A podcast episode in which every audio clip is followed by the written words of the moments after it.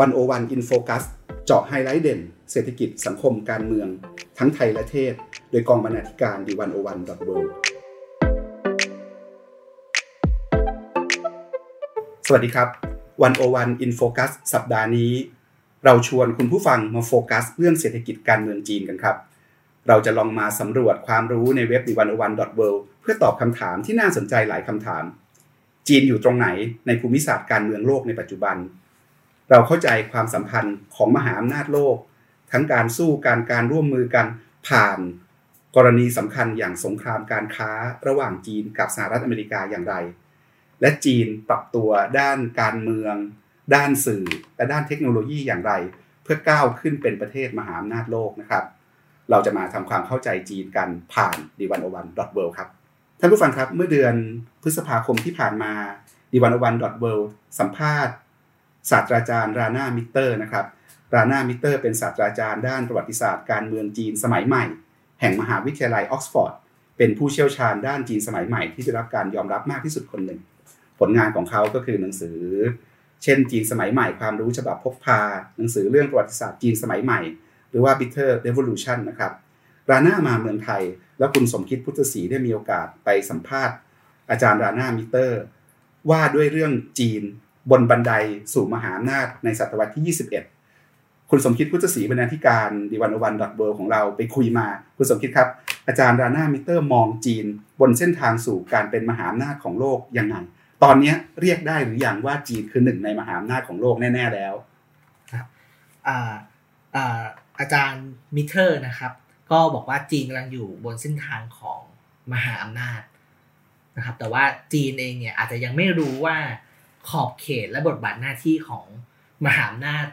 เนี่ยเป็นอย่างไร ยังอยู่ในช่วงของกระบวนการเรียนรู้ เป็นมือใหม่ เป็นมือใหม่ครับ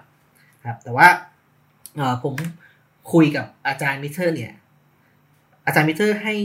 ข้อสังเกตที่ผมคิดว่าน่าสนใจมากที่น่าจะอธิบายการเปลี่ยนแปลงของจีนในช่วงประมาณ 10 ปีที่ผ่านมาได้เป็นอย่างนี้ครับอาจารย์มิเตอร์เล่าว่า ในช่วงระหว่างปี 2008 จนถึงปัจจุบันนี่ยครับเป็นช่วงที่จีนมีการเปลี่ยนแปลงข้างในอย่างมหาศาลนะครับสาเหตุหนึ่งเป็นเพราะว่าหลังวิกฤตวิกฤตการเงินโลกในปี 2008 เนี่ยจีนเริ่มเรียนรู้แล้วว่าจีนต้องหาหนทางใหม่ในการพัฒนาแล้วหลังวิกฤตการเงินโลกในปี 2008 ครับ จีนเริ่มเรียนรู้ว่าจีนต้องหาหนทางใหม่ในการพัฒนาครับ เห็นจุดอ่อนของการพัฒนาแบบ โลกตะวันตกนะครับ แล้วก็ในช่วงสิบปีมาเนี้ยอาจารย์มิเตอร์บอกว่า จีนมีความมั่นใจมากขึ้นในเรื่องเศรษฐกิจการเงินนะครับ มากกว่าช่วงก่อนปี 2008 เป็นอย่างมาก ส่วนหนึ่งเพราะเห็นความตกต่ำของโลกตะวันตกด้วยครับ คือจีนเรียนรู้ที่จะเป็นมหาอำนาจแล้วก็เรียนรู้บทเรียนจากตะวันตก แล้วในแง่ศักยภาพของจีนเองนะครับ จีนเองเนี่ยมีศักยภาพไหมที่จะก้าวเข้าไปรับบทบาทนำในเวทีโลก ครับก็อย่างที่ได้พูดไปเมื่อสักครู่ครับอาจารย์นิเทอร์บอกว่าจีนเนี่ยยังเป็นมือใหม่นะครับยังไม่รู้ขอบเขตความรับผิดชอบที่มหาอำนาจโลกพึงมีนะครับอย่างน้อยที่สุดพอจะบอกได้ว่าจีนเป็นมหาอำนาจในระดับภูมิภาคแล้วนะครับ แต่ว่าถ้าจีนไม่ระวังการกระทำของตนเนี่ยก็อาจส่งผลต่อภาพลักษณ์ของจีนในระดับโลกได้นะครับอาจารย์ยกตัวอย่างว่าอย่างโครงการที่มีการพูดถึงกันเยอะมากอย่างโครงการ BRI Belt and Road Initiative หรือว่าที่รู้จักในชื่อหนึ่งแถบหนึ่งเส้นทางนะครับในด้านหนึ่งเนี่ยก็เป็นการให้เงินกู้ราคาถูกแก่ประเทศกำลังพัฒนาหรือประเทศที่เป็นพันธมิตรกับจีนนะครับ แต่ในด้านกลับเนี่ยจีนเองก็มีปัญหากับประเทศเพื่อนบ้านอยู่ตลอดนะครับ เป็นภาวะลักลั่นอย่างนี้ครับที่ทำให้อาจารย์มิตเตอร์มองว่าจีนเนี่ยยังหาที่ทางหรือยุทธศาสตร์ของตัวเองไม่เจอใน การขึ้นเป็นมหาอำนาจโลกครับ คือเราเห็นความพยายามที่จะก้าวขึ้นมาเป็นมหาอำนาจการพังงาดขึ้นมาของจีน ในอีกด้านหนึ่งเราก็เห็นความตกต่ำของอเมริกา เราเริ่มเห็นความขัดแย้งระหว่างสองประเทศนี้มากขึ้นไอในโลกยุคใหม่แบบนี้นะครับ ที่มีตัวละครหลัก มีแกนใหม่อย่างจีน มีแกนเก่า แกนเดิมอย่างอเมริกา ในวงการภูมิศาสตร์การเมืองโลกหรือในวงการความสัมพันธ์ระหว่างประเทศเนี่ย มันมีแว่นตาอะไรที่มันช่วยให้เราเข้าใจสถานการณ์ที่เป็นอยู่ในโลกปัจจุบันได้ได้ดีขึ้นบ้างครับคำถามนี้นะครับ อาจารย์จิตติภัทรพูนขำนะครับภาควิชาระหว่างประเทศภาควิชาระหว่างประเทศของคณะรัฐศาสตร์มหาวิทยาลัยธรรมศาสตร์นะครับ ก็เคยเขียนบทความชื่อกับดักทูซีดีดิสแห่งศตวรรษที่ 21 การเปลี่ยนผ่านอำนาจโลกอย่างไร้สันตินะครับคำว่า ไร้เนี่ยอยู่ในวงเล็บนะครับครับคือกับดักทูซีดีดิสนี่มันคืออะไรครับ กับดักทูซีดีดิสเนี่ยก็คืออาจารย์เล่าว่าทูซีดีดิสเนี่ยเป็นนักประวัติศาสตร์ในยุคกรีกโบราณในศตวรรษที่ในศตวรรษที่ 5 ก่อนคริสตกาลนะครับทูซีดีดิสศึกษาเหตุสาเหตุของสงครามว่าทำไมสปาร์ตาในฐานะมหาอำนาจดั้งเดิม จึงเลือกตัดสินใจประกาศสงครามกับเอเธนส์ซึ่งเป็นมหาอำนาจเกิดใหม่ ซึ่ง ทูซีดีดิสเสนอว่า สิ่งที่ทำให้สงครามเป็นสิ่งที่ไม่อาจหลีกเลี่ยงได้นั้นมาจากการผนัดผงาดขึ้นมาเชิงอำนาจของเอเธนส์ซึ่งสร้างความหวาดกลัวให้แก่สปาร์ตานะครับ คือแล้วอาจารย์จิตติภัทรก็ใช้งานของเกรแฮมแอลลิสันนะครับ ซึ่งเป็นอาจารย์อยู่ที่ Kennedy School ของที่มหาวิทยาลัยฮาร์วาร์ดนะครับ ก็คือเขาพยายามอธิบาย อย่างง่ายนะครับว่าคือการเกิดขึ้นมาของมหาอำนาจใหม่เนี่ยมันสร้างมันสร้างความตึงเครียดเชิงโครงสร้างเสมอนะครับ แล้วความตึงเครียดเชิงโครงสร้างเนี้ยมันอาจจะนำไปสู่ความขัดแย้งได้ครับนี่คือเป็นที่มาของแนวคิดเรื่องกับกับดัก ทูซีดีดิส ครับแล้วเราเอาแนวคิดแบบนี้เอากรอบคิดเรื่องกับดัก ทูซีดีดิส มาอธิบายปัจจุบันแล้วมันเห็นอะไรบ้างครับ ถ้ามองในกรอบของ two CDDs นะครับก็หมายว่า อาจารย์สิทธิพัฒน์เขียนอธิบายไว้นะครับว่า จริงๆแล้วเนี่ย มันอาจจะไม่ใช่ความตั้งใจของผู้นำทางทางการเมืองที่จะมีความขัดแย้งกัน แต่มันเป็นธรรมชาติที่สองประเทศที่ประเทศหนึ่งก็คือจีนเนี่ยก้าวขึ้นมาเป็นประเทศมหาอำนาจใหม่นะครับ ในขณะที่ประเทศที่เป็นมหาเก่าอย่างอเมริกาเนี่ยกำลังตกต่ำลง แล้วเป็นการความขัดแย้ง โดยธรรมชาตินะครับ ซึ่งอาจารย์ก็ได้อธิบายไว้ด้วยว่า สิ่งที่ผู้นำหรือว่าผู้นำหรือว่านักการเมืองของสองประเทศต้องทำก็คือทำยังไงถึงจะ ไปให้พ้นกับดักความขัดแย้งนี้ให้ได้ ซึ่งในทางทฤษฎีนะครับ บอกว่าเป็นไปได้ครับ ที่ผู้นำเนี่ยจะหลีกเลี่ยงความขัดแย้งโดยทำงานทำงานร่วมกัน หาความร่วมมือกันมากขึ้นครับ คือเมื่อเกิดกับดักทูซิดิดิสขึ้นในการเมืองระหว่างประเทศเนี่ยไม่จำเป็นเสมอไปว่ามันต้องจบลงที่สงครามใช่ไหมครับ มันสามารถเผชิญกับดักนี้แล้วก้าวข้ามกับดักนี้ ผ่านกระบวนการอย่างสันติได้เหมือนกัน ใช่ครับ อาจารย์เขียนไว้ชัดเจนนะครับว่าเอ่อก็ขึ้นอยู่ที่ยุทธศาสตร์ที่ผู้นำของสหรัฐจะกำหนดและนำนโยบายไปปฏิบัติ ขึ้นอยู่กับการมองว่าจีนเป็นมิตรหรือคู่แข่งขัน นะครับหรือว่าเป็นศัตรู ซึ่งมิตรคู่แข่งขันแล้วก็ศัตรูเนี่ยทำสำคัญนะครับ ถ้ามองว่าเป็นมิตรหรือคู่แข่งขันเนี่ยก็สามารถหาความร่วมมือกันหรือว่าแข่งขันกันอย่างสันติได้ แต่ว่าถ้ามองว่าเป็นศัตรูเนี่ยยุทธศาสตร์ก็อาจจะเต็มไปด้วยความขัดแย้งแล้วก็นำไปสู่สงครามได้ครับครับท่านผู้ฟังครับโจทย์เรื่องกับดักซูซิดีดิสนี่เป็นโจทย์สำคัญมากในปัจจุบันนะครับในใน วงการสื่อในวงการวิชาการความสัมพันธ์ระหว่างประเทศในปัจจุบันเนี่ยคุยเรื่องนี้กันเยอะเลยครับ เราคงเคยได้ยินพวกคำถามอย่างนี้ใช่ไหมครับ จีนจะก้าวขึ้นมาแทนอเมริกาได้ไหมการก้าวขึ้นมาจะก่อให้เกิดสงคราม ระหว่างประเทศหรือเปล่า จะเกิดสงครามโลก ครั้งที่ 3 หรือเปล่า จะเปลี่ยนระเบียบระหว่างประเทศไหมจะปรับไปในทางไหน ระเบียบโลกจะเปลี่ยนออกไปออกไปจากระเบียบโลกแบบเสรีนิยมแบบเดิม ไปสู่ระเบียบโลกแบบอะเสรีนิยมไหมยังไงเนี่ยพวกนี้เป็นโจทย์ที่ คนกำลังสนใจเยอะนะครับ แล้วจับคู่ที่คนกำลังสนใจคู่ที่เขาจับกันเนี่ยนะครับ ในการเผชิญหน้ากันก็คืออเมริกาและและจีนเนี่ยนะครับ และคำถามโจทย์วิจัยที่น่าสนใจและบทความอาจารย์จิติพัฒน์เนี่ยอยากชวนกลับไปอ่านกันในวันวันนะครับ ว่าตัวสำคัญคือเราจะก้าวข้ามพ้นกับกับดัก to c d d i s นะครับแก้โจทย์นี้ไปสู่การเปลี่ยนผ่านอย่างอย่างสันติได้ได้อย่างไรนะครับอาจารย์จิติพัฒน์สรุปตอนท้ายในบทความนี้นะครับว่าโจทย์สำคัญที่สุดของ เรื่องระเบียบโลกในศตวรรษที่ 21 เนี่ยอยู่ที่ประเทศมหาอำนาจจะก้าวข้ามกับดัก to c d d i s ได้หรือไม่และก้าวข้ามได้อย่างไรนะครับ โดยที่ไม่กระทบกับโดยที่ไม่ทำให้เกิดความรุนแรงในระดับโลกนะครับ ครับผม ก็จากเรื่องกับดัก two c d d s นะครับ ก็จริงๆ แล้วบทวิเคราะห์เกี่ยวกับเรื่องความสัมพันธ์ระหว่างสหรัฐกับจีนเนี่ยก็มีคนสนใจเยอะนะครับ แล้วก็คอนเซปต์หนึ่งหรือแนวคิดหนึ่งที่เขาใช้อธิบาย ความสัมพันธ์ของระหว่างสองประเทศนี้ก็คือเรื่องสงครามเย็น 2.0 นะครับ ซึ่งถ้าใครได้อ่านบทความอาจารย์อาร์มตั้งนิรันดร์นะครับ ในในวันโอวันเวิลด์เนี่ยก็จะเห็นว่าใช้คำนี้อยู่หลายครั้งนะครับ ว่าโลกจะนำไปสู่สงครามเย็น 2.0 ที่สหรัฐกับจีนเนี่ยคงไม่รบกันจริงๆหรอกแต่จะแข่งกันในทุกทุกๆด้าน การค้าเทคโนโลยีนะครับ แต่ว่าในประเด็นนี้ผมคิดว่าอาจารย์มิตเตอร์เนี่ยก็ให้ข้อสังเกตไว้ที่ น่าสนใจนะครับอาจารย์มิตเตอร์บอกว่าการใช้ conceptเรื่องสงครามเย็นในการมองความสัมพันธ์สหรัฐกับจีนเนี่ยมีกับดักที่อันตรายอยู่นะครับเพราะว่าอาจารย์มองว่าจีนไม่เหมือนกับสหภาพโซเวียตทีเดียวนะครับว่าจีนเนี่ยไม่ได้มีชุดอุดมการณ์ที่จะแข่งกับอเมริกาเสียทีเดียวเหมือนเมื่อยุคก่อน ดังนั้นการใช้ concept เรื่องสงครามเย็นเข้ามองเนี่ยอาจจะทำให้สหรัฐเนี่ยตอบโต้จีนเนี่ย เกินจริงไป ซึ่งก็อาจารย์ก็ไม่เห็นด้วยครับการใช้ concept นี้ ซึ่งจะนำมาสู่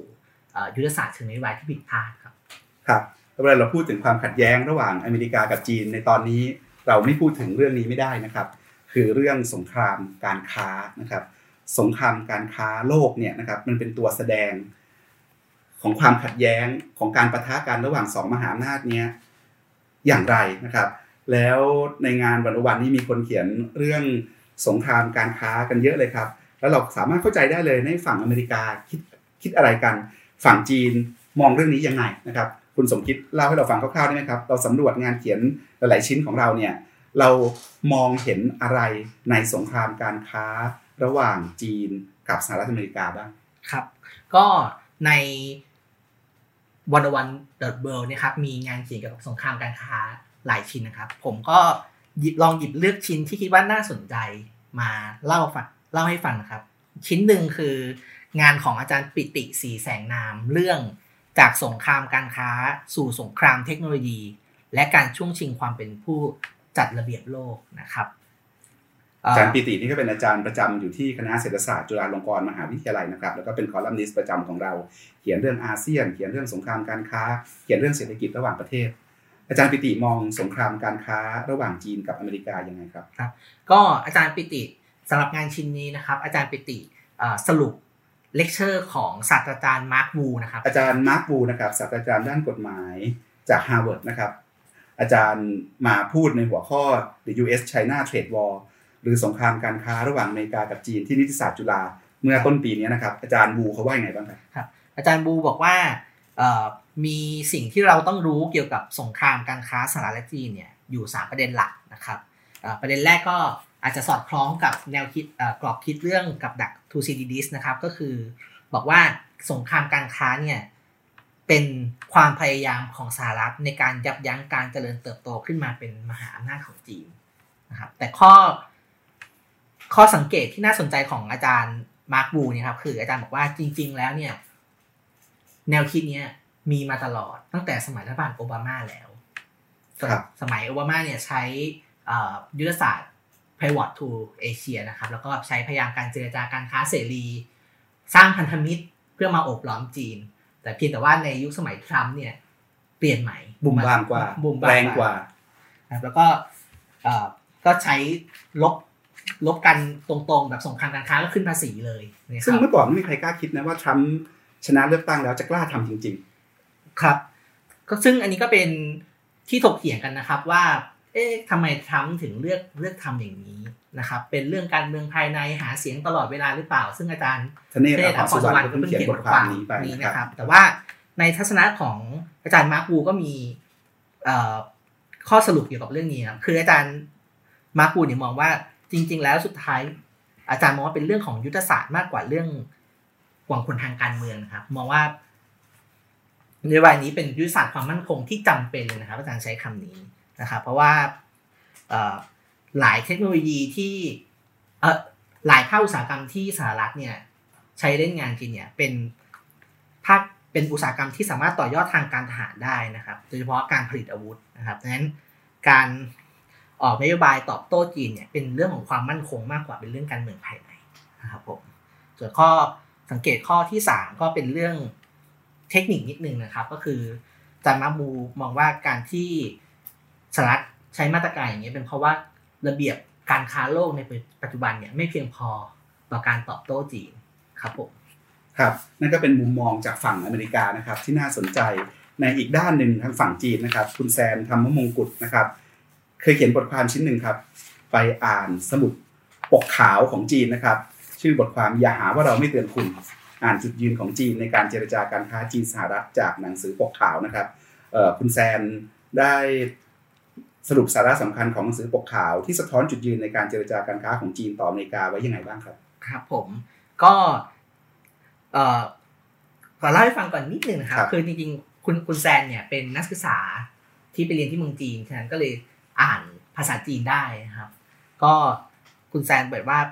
อย่าหาว่าเราไม่เตือนคุณเนี่ย คุณแซนบอกว่าเป็นจริง ๆ เป็นประโยคที่มีนัยสำคัญมากในทางการเมืองของจีน เพราะว่าเป็นประโยคที่หนังสือพิมพ์ People Daily ของไชน่าซึ่งเป็นกระบอกเสียงของรัฐบาลเนี่ยใช้ภาพหัวข่าวนะครับ ซึ่งคุณแซนเล่าให้ฟังว่าในประวัติศาสตร์เนี่ยมีแค่สองครั้งเท่านั้นที่พูดขนาดนี้พูดขนาดนี้ แล้วเป็นสองครั้งที่รุนแรงนำไปสู่ความขัดแย้งในเชิงการการใช้กำลังจริงด้วยนะครับ ทีนี้คุณแซนก็เลยบอกว่าการที่ใช้ประโยคว่าอย่าหาว่าเราไม่เตือนคุณกับสลัดเนี่ยจึงเป็นแมสเซจที่รุนแรงมากของของสื่อจีนที่มีต่ออเมริกานะครับ ซึ่งในช่วงเวลาเดียวกันก็เป็นช่วงที่จีนออกหนังสือปกขาวมานะครับ สรุปโดยรวบยอดนะครับ จีนมองว่าสาเหตุที่ของความขัดแย้งที่เกิดขึ้นมาทั้งหมดเนี่ยเป็นเพราะสหรัฐเนี่ยไม่ยอมทำตามข้อตกลงหรือข้อสัญญา ที่ตกลงกันไว้นะครับ เช่นมีการเจรจากันสามครั้งและสหรัฐเนี่ยก็จีนอ้างว่าสหรัฐกับกับกรอบทั้งสามครั้งนะครับ แล้วก็จีนไม่เห็นด้วยเลยกับการที่สหรัฐบอกว่าความสัมพันธ์ทางการค้าระหว่างจีนกับสหรัฐเนี่ยเป็นความสัมพันธ์ที่ที่เสียเปรียบนะครับ จีนเองก็ยังย้ำได้วยว่าการพัฒนานวัตกรรมจีนเนี่ยเป็นการพัฒนาด้วย ลำแข้งของตัวเองนะครับ ไม่ได้ขโมยทรัพย์สินทางปัญญาอย่างที่สหรัฐกล่าวหาครับแล้วก็ข้อสุดท้ายซึ่งผมคิดว่าเป็นแมสเซจที่สำคัญนะครับ คือจีนจะมีท่าทีในการเจรจาอย่างไร อย่างแรกคือจีนบอกว่าจีนจะยึดยึดหลักการเจรจาที่ต้องอยู่บนฐานของการเคารพซึ่งกันและกันนะครับสองจีน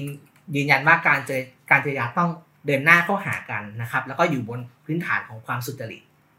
ข้อสามครับ จีนบอกว่าถ้าเป็นเรื่องหลักการ จีนจะไม่มีทางถอยนะครับ แล้วก็สี่จีนก็บอกว่า ไม่ว่าความท้าทายใด ๆ ก็ตาม ไม่สามารถหยุดยั้งการพัฒนาของจีนได้แล้วนะครับการคุณคุณแซนนะครับ ก็สรุปรวบยอดว่า ถึงที่สุดแล้วจีนเนี่ยก็คงมีแมสเซจที่บอกว่าจีนไม่ได้อยากจะรบ แต่ก็ไม่กลัวที่จะรบหากจำเป็นต้องรบครับ จีนนี้รักสงบแต่ถึงรบไม่ขาดนะครับ ก็เป็นสงครามการค้าระหว่างจีนกับอเมริกา เราสำรวจพวกความคิดความเห็นหรือความรู้ต่างๆ แล้วเนี่ยมันมีประเด็นอะไรบ้างที่คนไทยควรจะต้องจับตาดูไปข้างหน้า จริงๆมีหลายมิติที่น่าสนใจ เช่น เรื่องสงครามการค้าโลกนี้แตกต่างจากสงครามการค้าในอดีตนะครับเทคโนโลยีก็ดูจะเป็นแกนกลางสำคัญของความขัดแย้งเหมือนกัน เราจะเห็นเคสอย่างหัวเว่ยนะครับที่มีความ ที่ทั้งอเมริกากับจีนสู้กันอะไรเงี้ยครับแล้วก็มีเคสเทคโนโลยีอีกหลายเคสนะครับมันมีมิติอะไรที่ที่น่าสนใจที่อยากจะทิ้งไว้ตรงนี้ไหมเกี่ยวกับเรื่องสงครามการค้า ที่อยากจะชวนคุณผู้อ่านคุณผู้ฟังของวันโอวันเนี่ยจับตาดูต่อไป ครับบทความของอาจารย์อาร์มตั้งนิรันดร์นะครับ เรื่องสกุลเงิน Libra ของ Facebook กับศึกชิงผู้นำโลกระหว่างจีนและสหรัฐเนี่ยหยิบประเด็นที่น่าสนใจมากเลยครับ เพราะดูเผินๆเนี่ยเรื่องสกุลเงินลิบราเนี่ย เหมือนจะเป็นเรื่องนวัตกรรม เป็นเรื่องฟินเทคเป็นเรื่องของการที่ Facebook ซึ่งเป็นบริษัทเอกชนเนี่ยออกผลิตภัณฑ์ใหม่ ซึ่งมี Impact ต่อกับกับทั้งโลกนะครับ เพราะเป็นเป็นเป็นเป็นเงินดิจิทัลที่ Facebook ทำใช่ไหมครับ แต่ว่าอาจารย์อาร์มหยิบประเด็นขึ้นมาว่าจริง ๆ แล้วลิบราเนี่ยเกี่ยวโยงกับศึกชิงผู้นำโลกระหว่างจีนกับสหรัฐด้วย ซึ่งผม ซึ่งผมคิดว่าเป็นประเด็นที่น่าสนใจมากนะครับ เพราะว่าอาจารย์อัมอธิบายนะครับว่าเพราะว่าลิบราเนี่ยถูกออกแบบให้เป็นออกถูกออกแบบให้มาเป็นค่าเงินที่มีเสถียรภาพใช่ไหมครับ โดยจะถูกกำกับดูแลจากหน่วยงานอิสระ ชื่อ Libra Association นะครับ ซึ่งประกอบด้วยสมาชิกถึง 28 หน่วยงานยักษ์ใหญ่นะครับ โดยที่ Libra Association Association นี้จะดูแลค่าเงิน Libra ให้มีเสถียรภาพนะครับ โดยจะใช้ เงินสำรองเนี่ยหนุนหนุนหลัง Libra นะครับ โดย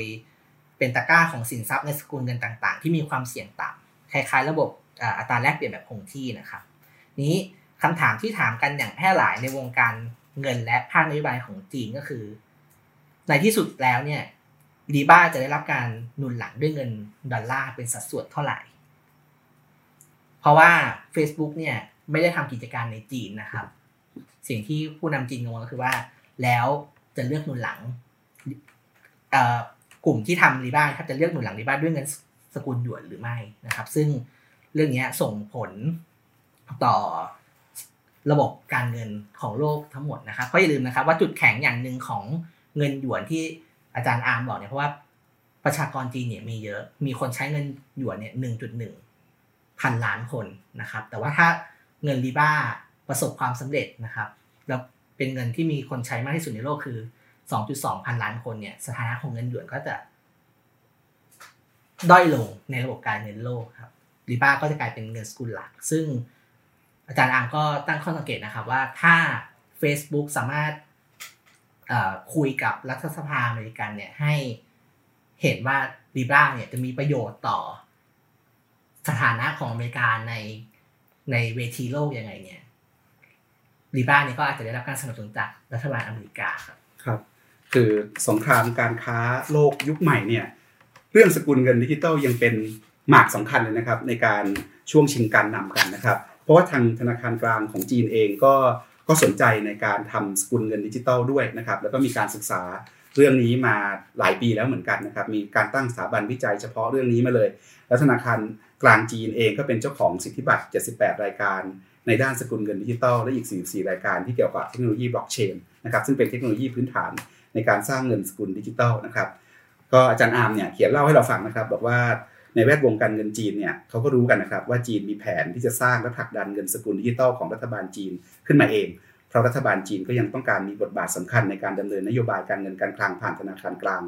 ก็จะเห็นว่าเป็นแนวทางที่แตกต่างอย่างชัดเจน จากแนวคิดลิบราที่เป็นเงินสกุลดิจิตอลของภาคเอกชนสหรัฐนะครับแล้วจริงโจทย์เรื่องนี้นะครับคืออาจารย์อาร์มพูดถึง Eric Schmidt นะครับที่เคยเป็นเบอร์หนึ่งของ Google มาก่อน ก็เคยทำนายว่าในอนาคต โลกเราจะแบ่งออกเป็น 2 อินเทอร์เน็ตนะครับเขาแสดงความเห็นเมื่อปลายปีที่แล้วนะครับบอกว่าโลกอินเทอร์เน็ตของจีนเนี่ยพัฒนาไปไกลมาก และด้วยการปิดกั้นบริษัทต่างชาติ ก็อาจเรียกได้ว่าอินเทอร์เน็ตในจีนเป็นอีกจักรวาลหนึ่งคนจีนไม่ได้ใช้ Facebook Twitter Google หรือ Gmail แบบเรานะครับ แล้วก็คนในโลกตะวันตก แต่จีนมีผลิตภัณฑ์เหล่านี้ของตัวเอง แล้วก็ทำได้ดีแล้วก็ก้าวหน้าด้วยนะครับจึงไม่ใช่มีแค่บริษัทเทคโนโลยีสหรัฐเท่านั้นที่จะออกไปยึดครองโลก แต่บริษัทเทคโนโลยีจีนก็พร้อมที่จะออกไปสู้ ไปช่วงชิงส่วนแบ่งตลาดโลกเช่นเดียวกัน แล้วสุดท้ายโลกก็จะแตกออกเป็นโลก 2 อินเทอร์เน็ต ที่แยกจากกันในอีก 10-15 ปีข้างหน้านะครับ อาจารย์อาร์มทิ้งท้ายไว้ในบทความนี้นะครับว่าสงครามการค้าและสงครามเทคโนโลยี ระหว่างจีนกับสหรัฐที่กำลังร้อนแรง และกำลังจะยกระดับเป็นสงครามเย็นยุคใหม่ อย่างที่คุณสมคิดบอกนะครับอาจารย์อาร์มก็จะโยงเรื่องสงครามการค้าไปสู่สงครามเย็นยุคใหม่ แต่ถ้าเกิดเป็นงานอย่างของอาจารย์รานามิเตอร์ ก็อาจจะยังมีเครื่องหมายคำถามในเรื่องนี้อยู่นะครับก็กระบวนการเหล่านี้จะยิ่งกดดันให้โลกแตกออกเป็น 2 แกนนะครับในโลก 2 แกนที่มี 2 มหาอำนาจเนี่ยนะครับในอนาคตเราอาจจะเข้าสู่ยุคที่โลกมี 2 อินเทอร์เน็ตดังคำทำนายจริง และอาจเป็นไปได้นะครับว่าธุรกรรมในโลกออนไลน์ ก็อาจจะมี 2 เงินสกุลหลักแข่งกัน นั่นก็คือ Libra ของ Facebook จากอเมริกา แล้วก็เงินสกุลหยวนดิจิตอลของรัฐบาลจีนนะครับอันนี้ก็เป็นก็เป็นโจทย์ที่น่าจับตามองนะครับ เราคุยกันไปคุยกันมาถึงเรื่องเทคโนโลยี เราจะเห็นเลยว่าจีนเนี่ยให้ความสนใจกับเทคโนโลยี แล้วเส้นทางสู่การเป็นมหาอำนาจโลกของจีนเนี่ยจีนเลือกเส้นทางของการพัฒนาเทคโนโลยีด้วยนะครับ คุณพันธวัฒน์เศรษฐวิไลนะครับ หัวหน้ากองบรรณาธิการวันอวันก่อติดเรื่องนี้นะครับ ในวันอวันมีงานหลายชิ้นที่น่าสนใจนะครับ ที่เกี่ยวข้องกับจีนกับการพัฒนาเทคโนโลยีนะครับจะมาเล่าสู่กันฟังวันนี้นะครับ คุณพันธวัฒน์สวัสดีครับ สวัสดีครับอาจารย์ปกป้องแล้วก็คุณสมคิดนะครับสืบเนื่องจากที่คุณสมคิดกับอาจารย์ได้เกริ่นมาแล้วนะครับ ว่าจีนเนี่ยก็จากสงครามการค้าแล้วมันพัฒนามาเป็นสงครามเทคโนโลยีในที่สุดนะครับ ก็ อันนี้ผมจะลงในรายละเอียดให้ฟังคร่าวๆแล้วกันว่าจีนมีแผนอะไร จากบทความของคุณอาร์มตั้งนิรันด์นะครับ ก็แกเขียนไว้สองบทความ บทความแรกเนี่ยชื่อว่าแผนการใหญ่ AI 2030 จีนต้องการอะไรนะครับ อาจารย์อานเนี่ยก็เล่าว่าถ้าเราย้อนไปเมื่อปลายปีที่แล้วเนี่ยจีนก็มีการประกาศแผนการใหญ่ครับ ชื่อว่า AI 2030 โดยตั้งเป้าว่าจะเป็นผู้นำโลกในด้าน AI ให้ได้ ภายในปี 2030 โดยสีจิ้นผิงนะครับออกมาประกาศเลยว่า การพัฒนา AI นับเป็นวาระสำคัญของชาติครับ ซึ่งจะตอบโจทย์ความท้าทายของจีน ทั้งในเรื่องการเมืองเศรษฐกิจและสังคมครับ ก็อาจารย์นามก็เกริ่นในภาพกว้างให้ให้ฟังว่าพอเราพูดถึง AI เนี่ยมันก็ประกอบไปด้วย 3 พลังหลักนะครับ ก็คือพลังแรกเนี่ยก็คือการประมวลผลของคอมพิวเตอร์ พลังที่ 2 ก็คือเรื่อง Big Data ส่วนพลังที่3ก็คืออัลกอริทึมครับ ทีนี้อาจารย์อาร์ก็เข้าไปดูว่าจีนเนี่ย มีความได้เปรียบใน 3 พลังนี้ เพื่อจะพัฒนา AI ให้ได้ในปี 2030 เนี่ยแค่ไหน อืมซึ่งอาจารย์อาร์มก็ดูแล้วก็เปรียบเทียบกับสหรัฐนะครับ ว่าใครมีความได้เปรียบเสียเปรียบเป็นอย่างไร ทีนี้อาจารย์นามก็บอกว่าเมื่อเปรียบเทียบกับสหรัฐเนี่ยโดยรวมเนี่ยยังพบว่าสหรัฐยังมีแต้มต่อจีนอยู่พอสมควรนะครับ ทั้งใน3 3ด้าน ไม่ว่าจะเป็นการประมวลผลคอมพิวเตอร์ เพราะว่าเทคโนโลยีไมโครชิปที่ดีที่สุดตอนนี้ ก็ยังเป็นของสหรัฐอยู่ ส่วนเรื่องอัลกอริทึมเนี่ยสหรัฐก็ยังเหนือกว่าจีนเช่นกัน ส่วนเรื่องสุดท้ายเนี่ยเรื่องอัลกอริทึมเนี่ยสหรัฐก็ยังเหนือกว่าจีนเช่นกัน เพราะว่านักคณิตศาสตร์ นักสถิติ และนักคอมพิวเตอร์ที่เก่งที่สุด ตอนนี้ก็ยังอยู่ในสหรัฐนะครับ สุดท้ายก็คือสหรัฐเนี่ยก็ยังมีความก้าวหน้าในเรื่องวิทยาวิทยาศาสตร์พื้นฐานมากกว่าจีน ที่เก่งในเรื่องการเอาไปประยุกต์ ทีนี้ ในปัจจุบันเนี่ยที่จีนเป็นประเทศออนไลน์ สมบูรณ์แบบ แล้วก็มีข้อมูลคุณภาพถูกเก็บไว้ในรูปดิจิตอลเป็นปริมาณมหาศาลเนี่ยนะครับ จากการที่มีประชากรมากที่สุดในโลก อันนี้อาจารย์บอกว่าก็เป็นเป็นเป็นจุดที่จะทำให้จีนเนี่ยได้เปรียบครับ โดยอาจารย์บอกว่า AI เนี่ยคือจุดแข็งของจีนในเรื่อง AI เนี่ยอยู่ที่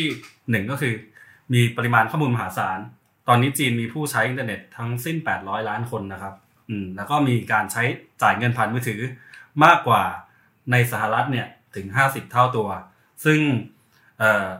ผลของมันคืออะไรก็คือจะสามารถทำให้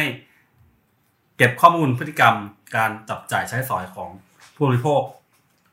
ที่มีจำนวนมหาศาลเนี่ยได้เช่นกันแล้วเอาไปใช้ประโยชน์ได้อีกมาก ทีนี้จุดแข็งอีกอย่างที่อาจารย์อาร์มบอกไว้เนี่ยก็คือ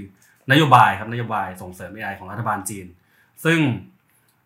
แกก็ยกตัวอย่างขึ้นมาว่า มักจะใช้วิธีส่งเสริมให้รัฐบาลท้องถิ่น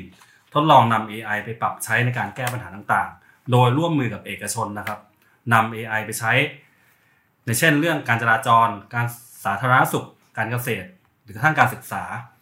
ขณะเดียวกันเนี่ยก็มีการพัฒนารูปแบบ AI เนี่ยไปสู่การอ๋อพอพอพอเอาไปปรับใช้ปุ๊บเนี่ยก็นำไปสู่การที่ข้อมูลต่างๆ พอเอาลงมาใช้ปุ๊บเนี่ยก็สามารถเป็นดัตต้าเบสจำนวน มหาศาลขนาดใหญ่ที่เอามาใช้ประโยชน์ได้ต่อนะครับ ทีนี้อาจารย์อันก็พูดถึงความได้เปรียบของจีนต่อมาก็คือว่าในยุคปัจจุบันเนี่ยโมเดลแนวคิดเรื่อง AI ในปัจจุบันที่เราเรียกว่า deep learning นะครับ ก็คือหัวใจของมันอยู่ที่ปริมาณข้อมูลมหาศาลที่บอกไปนี่เอง ทั้งนี้เนี่ยอาจารย์นานตั้งข้อสังเกตว่าณตอนนี้ถ้าเทียบในเรื่องของข้อมูล เรื่องของจำนวนคน จีนอาจจะได้เปรียบอยู่จริง แต่ว่าถ้าในอนาคตมันเกิดมีโมเดลใหม่ ๆ ที่ไม่ได้ใช้ข้อมูลในรูปแบบนี้หรือแบบพลิกโฉมไปเป็นอย่างอื่นในการปฏิบัติการของ AI นะครับเกมก็อาจจะเปลี่ยนได้เช่นกัน ซึ่งอันนี้ก็ยังไม่มีใครที่คาดเดาได้นะครับครับเรื่องแผน AI กับจีนนี่น่าสนใจนะครับ เพราะว่าเราพูดถึง AI คนมักจะนึกถึงเรื่องเศรษฐกิจเป็นหลักก่อนนะครับว่า AI มันมีพลังทางเศรษฐกิจช่วย เพิ่ม productivity นะครับ เพิ่มประสิทธิภาพในการทำงานลดต้นทุนธุรกรรมสร้างสรรค์ธุรกิจใหม่ๆ แต่ว่ามิติสำคัญในเรื่อง AI กับจีนเนี่ยมันคือคือกุญแจในการควบคุมสังคมของรัฐบาลจีนด้วย เหมือนที่คุณพันธวัฒน์ได้เกินๆเล่าให้ฟังไปนะครับ และ AI มันเป็นเรื่องที่เกี่ยวพันกับความมั่นคงนะครับทั้งในส่วนเทคโนโลยีทางการทหาร เพื่อรับมือกับภัยคุกคามจากภายนอก รวมถึงเทคโนโลยีเพื่อรักษาความมั่นคงภายในนะครับอาจารย์อาร์มในบทความ ในบทความเรื่องแผน AI ของจีนเนี่ยอาจารย์อามชี้ให้เห็นนะครับว่ารัฐบาลจีนเนี่ยเป็นรัฐบาลเผด็จการที่ต้องหากลไกควบคุมความสงบเรียบร้อยในสังคมนะครับ มันก็จะใช้เรื่อง AI และการเก็บข้อมูลเนี่ยเอาไปใช้ในการส่งเสริมพฤติกรรมบางอย่าง ที่พึงประสงค์เราเคยได้ยินใช่ไหมครับ ระบบคะแนนสังคม Social Credit Score ที่รัฐบาลแจกแต้มให้กับพลเมืองจีนนะครับแล้วก็มีการเก็บข้อมูลอย่างเป็นระบบ มีการใช้ AI มาช่วยเซ็นเซอร์ความเห็นต่อต้านรัฐบาลในโลกออนไลน์ หรือกระทั่งใช้โพสต์เชียร์รัฐบาล ซึ่งเดี๋ยวเราจะคุยประเด็นเรื่องสื่อกันต่อไปวันนี้นะครับรวมถึงมีระบบการตรวจสอบใบหน้านะครับที่พอรวมเข้ากับระบบกล้องรักษาความปลอดภัยที่ติดอยู่ทั่วเมืองปักกิ่งแล้วเนี่ยอาจจะตามจับโจรผู้ร้าย รวมถึงตามจับศัตรูทางการเมืองได้ด้วยนะครับ เพราะฉะนั้นอาจารย์อามชี้ประเด็นไว้น่าสนใจนะครับว่านักวิชาการฝรั่งบางคนเนี่ยบอกว่าให้ระวังนะไอ้โลก AI หรือโลก Big Data ที่เราคิดว่ามองเห็นมันด้านบวกเยอะๆเนี่ยคำถามสำคัญคือมันจะนำไปสู่จุดจบของโลกเสรี ประชาธิปไตยหรือไม่นะครับ แล้ว AI มันจะถูกใช้เป็นกุญแจในการควบคุมสังคมของรัฐบาลจีนอย่างไรนะครับ ด้านหนึ่งทำให้คนอยู่ดีกินดี มีคุณภาพชีวิตที่ดีมากขึ้น แต่อีกด้านหนึ่งเนี่ยก็อาจจะสามารถใช้เทคโนโลยีเหล่านี้ ในการเป็นเครื่องโน้มน้าวพฤติกรรมและแนวคิดตามที่รัฐบาลต้องการได้ รวมทั้งจัดการกับศัตรูและความเห็นต่างได้นะครับ ที่จีนตอนนี้เขาเริ่มมีการพูดคุยถึงความเป็นไปได้ ที่ในอนาคต เศรษฐกิจระบบวางแผนจากส่วนกลางอาจจะเป็นไปได้จริง เมื่อก่อนนี้ระบบวางแผนส่วนกลางเนี่ย ถูกมองว่าเป็นเรื่องที่เป็นไปไม่ได้และนำมาซึ่งหายนะทางเศรษฐกิจเหมือนอย่างสหภาพโซเวียต แต่ว่ายุคนั้นเป็นยุคที่ยังไม่มีเทคโนโลยีสารสนเทศ และเทคโนโลยีด้าน AI ด้าน Big Data ที่ใหญ่โตขนาดนี้นะครับมันก็น่าคิดเหมือนกันว่าเศรษฐกิจวางแผนส่วนกลางในโลกใหม่มันจะทำงานกันได้อย่างไรนะครับคือเรื่องพวกนี้แม้จะเป็นเรื่องอนาคตที่ยังดูไกลตัวอยู่ แต่ก็สะท้อนความมั่นใจของรัฐบาลจีนว่าตัวเองเนี่ยก็จะมีความสามารถที่จะจัดการกับปัญหาความวุ่นวายในสังคม ที่อาจจะเกิดจากเทคโนโลยี AI ได้ เช่นปัญหาคนตกงานนะครับเรื่องหุ่นยนต์ทำงานแทนคนได้นะครับซึ่งปัญหาเหล่านี้ในตะวันตกยังงงอยู่ไม่รู้จะทำอย่างไร แต่ในเมืองจีนเนี่ยรัฐบาลจีนเชื่อว่าตัวเองสามารถผ่อนคลายความขัดแย้งในช่วงเปลี่ยนผ่าน สามารถกระตุ้นให้เกิดการสร้างงานใหม่ ๆ สามารถจัดการวางแผนการใหญ่ในเรื่องการศึกษาการสร้างงานแบบใหม่ และสวัสดิการสังคมได้นะครับเพราะว่ารัฐจีนนี้มีขนาดใหญ่มากถึงมาและคุมทุกภาคส่วน จีนก็มั่นใจของเขาว่าเขาสามารถ เอาอยู่ได้นะครับและนี่ก็เป็นโจทย์ในมุม AI ที่ผมคิดว่าน่าสนใจ และมันมีมิติทางการเมืองเศรษฐกิจสังคมที่ที่น่าติดตามด้วย แล้วโยงกับความท้าทายภายในนะครับ ตอนต้นคุณสมคิดเล่าเรื่องความท้าทายภายนอก ที่จีนเผชิญกับมหาอำนาจคู่แข่งกัน คุณพันธวัฒน์เนี่ยเปิดโลกให้เราเห็นแล้วว่าเอ๊ะมันมีความท้าทายภายใน โดยเฉพาะการจัดการกับมวลชนจำนวนมาก จะจัดการยังไงใหญ่ขนาดนี้นะครับในทางการเมืองทํำยังไง ในทางเศรษฐกิจในทางสังคมในทางเทคโนโลยีมันใช้ทำยังไงได้บ้างครับ ก็ เรื่องนี้ก็เป็นประเด็นหนึ่งที่ผมได้คุยกับอาจารย์มิเตอร์นะครับเอ่อก็ถาม ถามตรงๆเลยครับว่าความท้าทายของจีนเนี่ยมันคืออะไรนะครับอาจารย์มิเตอร์ก็เล่าให้ฟังว่ามีอยู่สามสี่ข้อนะครับ ข้อแรกคือเรื่องเอ่อการที่จีนเพิ่งเพิ่งเปลี่ยนผ่าน เปลี่ยนแปลงเปลี่ยนผ่านอำนาจในผู้นำครับ ก็คือสีจิ้นผิงเนี่ย กระชับอำนาจนะครับ แก้กฎหมายเพื่อให้ตัวเองเนี่ยสามารถอยู่ได้ยาวยาวในที่นี้คือแบบ ไม่มีไม่มีการจำกัดวาระเลยนะครับ ซึ่งก็เป็นความท้าทายมากนะของของผู้นำจีนนะครับ ซึ่งก็นำมาสู่คำถามนะผมลองถามอาจารย์มิเตอร์ว่า มีคนเปรียบว่าสีจิ้นผิงเป็นเหมือนจักรพรรดิเนี่ยอาจารย์มิเตอร์เห็นด้วยไหม เพราะว่าตอนนี้กลายแทบจะกลายเป็น คนที่มีอำนาจสูงสุดในประเทศจีน อาจารย์มิเตอร์ไม่เห็นด้วยนะครับกับการเปรียบสีเป็นจักรพรรดิอาจารย์มิเตอร์เนี่ยบอกว่าการเปรียบสีจิ้นผิงเป็นเหมือนจักรพรรดิเนี่ยไม่ใช่ความคิดที่น่าเชื่อเท่าไหร่นะเพราะเรื่องจักรพรรดิเนี่ยต้องขึ้นอยู่กับวิธีปฏิบัติวิธีปฏิบัตินะครับ จักรพรรดิมีอำนาจมาก แต่ก็ไม่ใช่ผู้นำแบบที่ผู้นำสมัยใหม่ปกครองนะครับ อาจารย์มิเตอร์มองว่าสีจิ้นผิงเนี่ยคือผู้นำแบบโลกสมัยใหม่ ที่ใช้ความสามารถในการปกครองจีนสมัยใหม่ เพื่อความชอบธรรมให้กับตัวเองนะครับ แล้วก็เขาใช้อำนาจนั้นโดยตรงผ่านระบบราชการในรัฐอำนาจนิยมที่เขาปกครองอยู่นะครับ นี่คือภาพที่อาจารย์มิเตอร์สะท้อน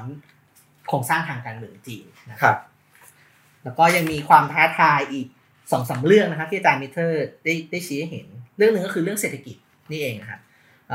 คำถามใหญ่ที่อาจารย์มิเตอร์ตั้งไว้ก็คือว่า จีนเนี่ยจะสามารถประคับประคองการเจริญเติบโตเนี่ยได้ยาวนานสักเท่าไหร่ เพราะว่าหนึ่งในวิธีการที่จีนใช้ในการกระตุ้นให้เศรษฐกิจเจริญเติบโตก็คือการอัดฉีดเงินเข้าสู่ระบบนะครับ โดยเฉพาะผ่านทางรัฐวิสาหกิจนะครับ แต่ว่าวิธีการนี้เนี่ยในทางเศรษฐศาสตร์ก็คือไม่สามารถทำได้ต่อเนื่องยาวนานนะครับอาจารย์มิเตอร์ก็ตั้งคำถามตัวใหญ่นะครับว่า เมื่อถึงคราวที่จีนต้องชะลอหรือว่าต้องนำเงินออกจากระบบเนี่ยจะจะสามารถประคับประคองเศรษฐกิจได้ไหมนะเพราะในด้านหนึ่งก็ต้องยอมรับว่าการที่ประชาชนจีนยังพอใจในรัฐบาลของสีจิ้นผิงเนี่ยส่วนหนึ่งเพราะว่าเศรษฐกิจโต แต่ถ้าเศรษฐกิจมีปัญหาเมื่อไหร่เนี่ยก็อาจจะเป็นคำถามตัวใหญ่ที่ประชาชนเนี่ยมีต่อสีจิ้นผิงได้นะครับ แล้วก็อีกประเด็นหนึ่งก็คือเรื่องโครงสร้างประชากรของจีนเองนะครับอาจารย์มิเตอร์ว่า นโยบายนโยบายวันชาย policy หรือนโยบายลูกคนเดียวเนี่ยทำให้โครงสร้างประชากรจีนเนี่ยมีลักษณะที่พิเศษมากๆ นั่นก็คือว่าเวลาที่จีนเข้าสู่สังคมสูงอายุเนี่ยจะเข้าแบบฉับพลันและรุนแรง เพราะว่าประชากรที่เคยเกิดคนเดียว เมื่อโตเป็นผู้ใหญ่เนี่ยประชากรกลุ่มนี้จะเป็นกลุ่มคนที่ต้องรับภาระคนแก่ในอนาคตนะครับ ซึ่งทำให้นี้ก็เป็นความท้าทายสำคัญ เพราะว่าจีนเองก็ยัง ถึงแม้จะเป็นประเทศที่มีเศรษฐกิจขนาดใหญ่ที่สุดในโลกแล้ว แต่ว่ารายได้ต่อหัวเนี่ยก็ก็ยังน้อยอยู่ครับผมครับจักรพรรดิจีนเมื่อก่อนสร้างกำแพงเมืองจีนนะครับมี The Great Wall ปัจจุบันเนี่ยจีนสร้าง The Great Firewall นะครับที่เขาใช้เรียกกันล้อ The Great Wall ไปเนี่ยนะครับคุณพันธวัฒน์ครับเมื่อตอนต้นเนี่ยผมกับคุณสมคิดพูดถึงประเด็นว่าในโลกอินเทอร์เน็ตในอนาคตเนี่ยมันจะมีอินเทอร์เน็ตสองโลก มีโลกอื่นกับโลกจีนนะครับคุณพันธวัฒน์สำรวจเรื่องเทคโนโลยีของจีน นอกจากเรื่อง AI แล้ว ถ้ามาดูในเรื่องในเรื่องแอปพลิเคชันต่างๆ เรื่องสื่อนะครับเรื่องเทคโนโลยีสมัยใหม่เนี่ยเราเห็นการพัฒนาเราเห็นพัฒนาการอะไรที่น่าสนใจในจีนบ้างตอนนี้ครับ อันนี้ก็จะขออ้างจากบทความของอาจารย์ปิติศรีแสงนามนะครับ ที่ชื่อบทความว่าจากสงครามการค้าสู่สงครามเทคโนโลยีนะครับ อาจารย์ปิติก็บอกว่าถ้าเราย้อนไปในปี 2000 เนี่ย ผู้คนก็จะเปรียบเทียบเสมอๆว่าอ่าในเมื่อโลกมี Facebook มี Amazon มี Google ในจีนก็จะมีแอปพลิเคชันคู่แฝดอย่าง Tencent Alibaba แล้วก็ไบดูขึ้นมานะครับ แต่ว่าพอเวลาผ่านไปเกือบ 20 ปีแล้วเนี่ย แค่สามบริษัทนั้นนะมันเปลี่ยนแล้วก็แตกตัวออกมาเป็น แอป แล้วก็นวัตกรรมใหม่ๆ มากมายครับ ซึ่งก็อย่างที่อาจารย์บอกว่าเป็นเสมือนจักรวาลอินเทอร์เน็ตของจีนนั่นเองทีนี้มีอะไรบ้าง อาจารย์ปิติก็ค่อยๆ ไล่ให้เราดูนะครับ ว่าคนจีนก็ใช้อะไรกัน อาจารย์ปิติบอกว่าในปัจจุบันเนี่ยหากคนจีนจะซื้อสินค้าและบริการจากบุคคลต่างๆ เช่นเดียวกับที่คนทั่วโลกใช้ eBay นะครับ ในจีนเนี่ยจะมีเว็บที่ชื่อว่า taobao.com เป็นแพลตฟอร์มในการทำธุรกิจแบบ C2C หรือถ้าคนจีนอยากจะซื้อสินค้าจาก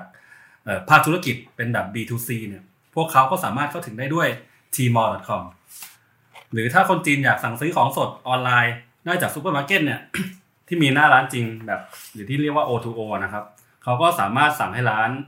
ทางร้านเนี่ยต้มทอดปิ้ง ของสดเหล่านั้นแล้วนำมาส่งถึงบ้านได้ด้วยเฮมาจองตั๋วเครื่องบินที่พักด้วยเฟยชูนะครับ เหมือนกับที่เราใช้ Agoda หรือ Expedia กัน นอกจากนี้เขา ยังดูคลิปวิดีโอ ถ้าเป็นพวกเราเนี่ยก็คงดูผ่าน YouTube นะครับ แต่ของจีนเนี่ยมียูกุกับ todo todo com เพราะว่าเขาเข้า YouTube กันไม่ได้นะครับในจีน ในขณะที่ภาพยนตร์เนี่ยเรื่องบล็อกบัสเตอร์อย่างเรื่อง Mission Impossible ภาคล่าสุดเนี่ยอาจารย์ปิติก็บอกว่า มันก็ผลิตโดย Alibaba Picture ครับ ทีนี้ ที่ฟังมาเนี่ยเป็นส่วนหนึ่ง แต่ว่าก็ยังมีส่วนหนึ่งเหมือนกันที่เป็นเกี่ยวกับเรื่องทางการเงินนะครับ คืออย่างอาลีเปย์อันนี้หลาย ๆ คนก็น่าจะรู้จักกันดี หรือถ้าคุณเป็นเจ้าของร้านโชห่วย คุณก็สามารถไปซื้อสินค้าจากบริการค้าส่งที่ชื่อว่า lst 1688 com ได้ครับ ซึ่ง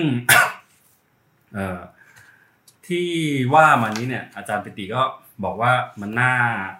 น่าเซอร์ไพรส์มาก เพราะว่าเกือบทั้งหมดเนี่ยมันอยู่ในเครือของอาลีบาบา หมดเลย อืมซึ่งเอ่อ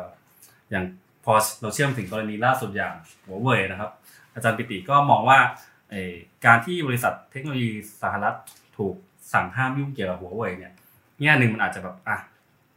กระทบในระยะสั้น ๆ แต่ในระยะยาวเนี่ยอาจารย์ปิติก็มองว่าจีนจะสามารถพัฒนาสิ่งเหล่านี้ ขึ้นมาทดแทนได้เสมอ แล้วก็ทดแทนได้แทบจะทุกอย่างเลยครับ ครับ หรือบทความล่าสุดเนี่ยนะครับที่ดรสันติธานเสถียรไทยเนี่ย เขียนในวันวันใช่ไหมเรื่อง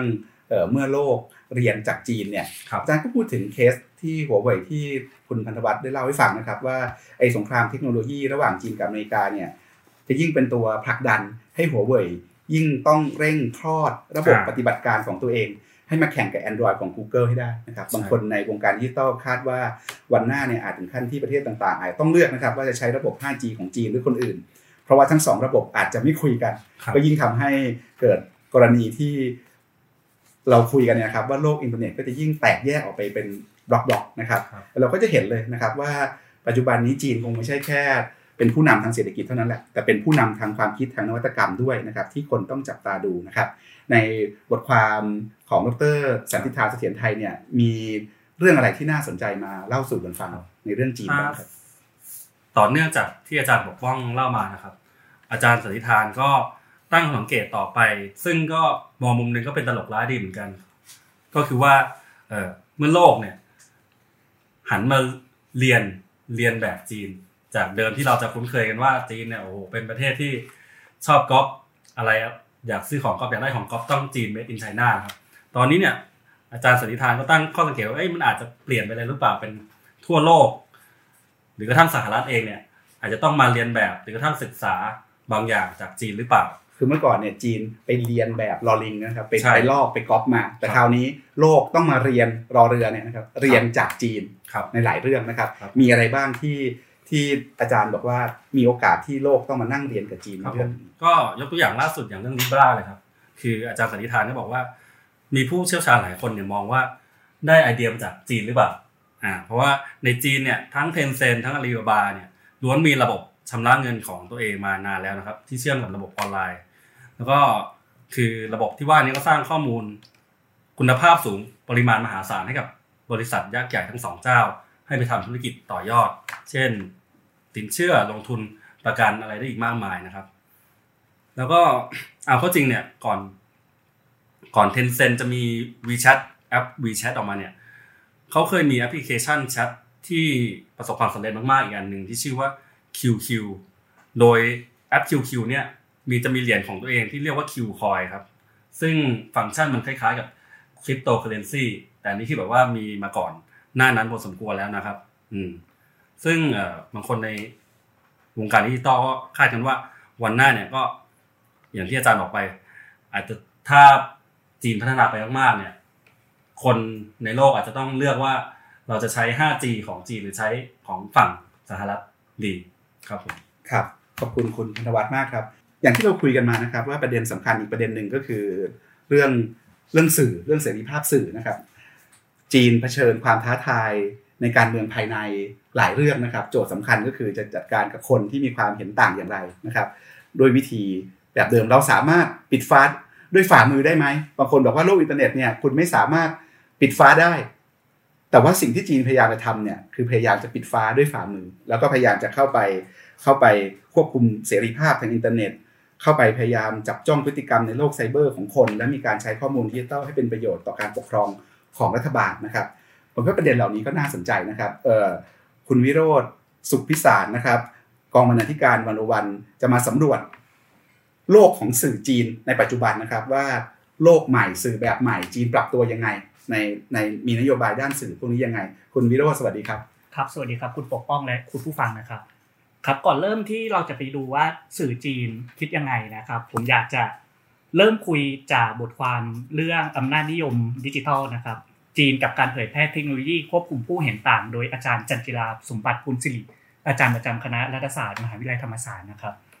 อาจารย์จันจิราบอกว่านะครับ ได้ยกตัวอย่างการ ประชุมพรรคคอมมิวนิสต์เมื่อ 2 ปีที่แล้วนะครับที่ประธานาธิบดีสีจิ้นผิงประกาศนะครับว่าจีนจะเป็นมหาอำนาจด้านไซเบอร์ โดยพูดถึงโมเดลจีนในการเป็นมหาอำนาจด้านไซเบอร์นะครับว่าจะส่งผลดีต่อการพัฒนา แล้วก็ยังช่วยพิทักษ์อธิปไตยแห่งรัฐ นอกจากนั้นจีนก็พยายามจะส่งไอเดียความเป็นโมเดลจีนนะครับ ไปสู่ประเทศต่างๆ ที่มีแนวโน้มอำนาจนิยม แล้วก็ เผยแพร่เทคโนโลยีฝึกฝนรวมถึงการสนับสนุนทางด้านการเงินกับประเทศต่างๆเหล่านั้นนะครับ โมเดลจีนนี้คืออะไรนะครับ ในบทความของอาจารย์จันจิราก็อธิบายนะครับว่าประการแรกนะครับก็คือการสร้างกำแพงอินเทอร์เน็ต หรือว่า Great Firewall นะครับเพื่อให้ข้อมูลข่าวสารที่มันไหลเวียนในจีนเนี้ยถูกควบคุมแล้วก็สอดส่องโดยรัฐบาลจีนโดยง่ายนะครับ ประการที่ 2 ของโมเดลจีนนะครับก็คือการลบการกำจัดเนื้อหาในอินเทอร์เน็ตที่เป็นภัยต่อรัฐบาลนะครับ ประการที่ 3 ก็คือการบังคับให้ผู้ให้บริการอินเทอร์เน็ต แล้วก็บรรดาผู้ประกอบการในสื่อโซเชียลนะครับ ต้องจดทะเบียนกับรัฐบาล แล้วก็หากมีพฤติกรรมที่เป็นภัยต่อรัฐบาลเนี้ยก็จะถูกยกเลิกใบอนุญาต ประการที่ 4 ก็คือการอาศัยกองกำลังไซเบอร์นะครับ ไม่ว่าจะเป็นทั้งมนุษย์คนทั่วไปนะครับ แล้วก็ปัญญาประดิษฐ์หรือว่า AI นะครับ ในการคอยปั่นข้อมูลข่าวสารในสื่อโซเชียลนะครับ ประการที่ 5 คือการออกกฎหมายเพื่อจำกัด และควบคุมเสรีภาพในโลกไซเบอร์นะครับ โดยอาศัยข้ออ้างเรื่องความมั่นคงของรัฐนะครับ ประการที่ 6 ก็คือการใช้เทคโนโลยีตรวจตา สอดส่อง ควบคุมพฤติกรรมของประชาชนนะครับ โดยเฉพาะเรื่องการใช้ปัญญาประดิษฐ์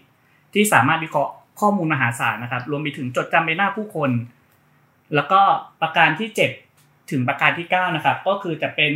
เรื่องที่มุ่งคุกคามผู้เห็นต่างที่เป็นภัยต่อรัฐบาลนะครับ แล้วก็ชนชั้นนั้นโดยตรง ไม่ว่าจะเป็นการใช้กฎหมายในการจับกุมประชาชน การเปิดทางให้หน่วยงานความมั่นคง หรือว่ากองกำลังพลเรือนนะครับ ซึ่งรัฐบาลสนับสนุน ใช้ความรุนแรงกับประชาชน แล้วก็ประการสุดท้ายก็คือการใช้หน่วยงานความมั่นคง รวมไปถึงเรื่องกองกำลังไซเบอร์นะครับในการโจมตีเชิงเทคนิค เช่นก็คือปฏิบัติการ DOS นะครับ DOS ที่สร้างความเสียหายแก่เว็บ แล้วก็เผยแพร่ข้อมูลต่อต้านรัฐบาลนะครับ คุณวิโรธเล่าโมเดลจีนให้ฟัง 9 ข้อเนี่ยนะครับ ว่าจีนทำอย่างไร แล้วจีนพยายามจะเผยแพร่ลัทธิโมเดลแบบจีนไปสู่ประเทศต่างๆ ในโลกยังไงบ้างครับเรื่องนี้ก็น่าสนใจนะครับ อาจารย์จันจิรานะครับ ก็อธิบายให้ฟังว่าโมเดลจีนที่ทางรัฐบาลจีนพยายามเทียบกับเผยแพร่สู่ประเทศต่างๆนะครับทำโดยผ่านโครงการเส้นทางสายไหมนะครับ โดยที่รัฐบาลจีนเนี้ยจะลงทุนสร้างสาธารณูปโภคขั้นพื้นฐานนะครับในประเทศ ที่เป็นทางผ่านของเส้นทางสายไหม ส่วนหนึ่งของการลงทุนนี้ก็คือการสร้างเรื่องศักยภาพด้านดิจิทัลนะครับ โดยบริษัทของจีนนะครับ ที่เป็นเครือข่ายที่มีความสัมพันธ์แน่นๆกับรัฐบาลนะครับ ที่จะสร้างเครือข่ายอินเทอร์เน็ตไฟเบอร์ไปสู่ประเทศกลุ่มเส้นทางสายไหมนะครับ ซึ่งดูเหมือนว่าประเทศเหล่านี้อาจจะได้ประโยชน์จากโครงการพัฒนา BRI นะครับ แต่ว่าการวางเครือข่ายอินเทอร์เน็ตเนี้ยก็ยังช่วยให้รัฐบาลจีนเนี้ยสามารถเข้าถึงข้อมูล ที่วิ่งผ่านเส้นทางสายไหมดิจิทัลนี้ได้ด้วยนะครับ แล้วก็นอกจากนี้นะครับ ทางรัฐบาลจีนก็ยังมีการจัดเวทีพบปะ มีการประชุมเชิงปฏิบัติการ แล้วก็การฝึกอบรมทักษะด้านดิจิทัลนะครับ โดยมีการเชิญตัวแทนจากประเทศต่างๆนะครับที่ขึ้นชื่อด้านการปราบปรามผู้เห็นต่าง แล้วก็เรื่องละเมิดสิทธิมนุษยชนนะครับ เข้าร่วม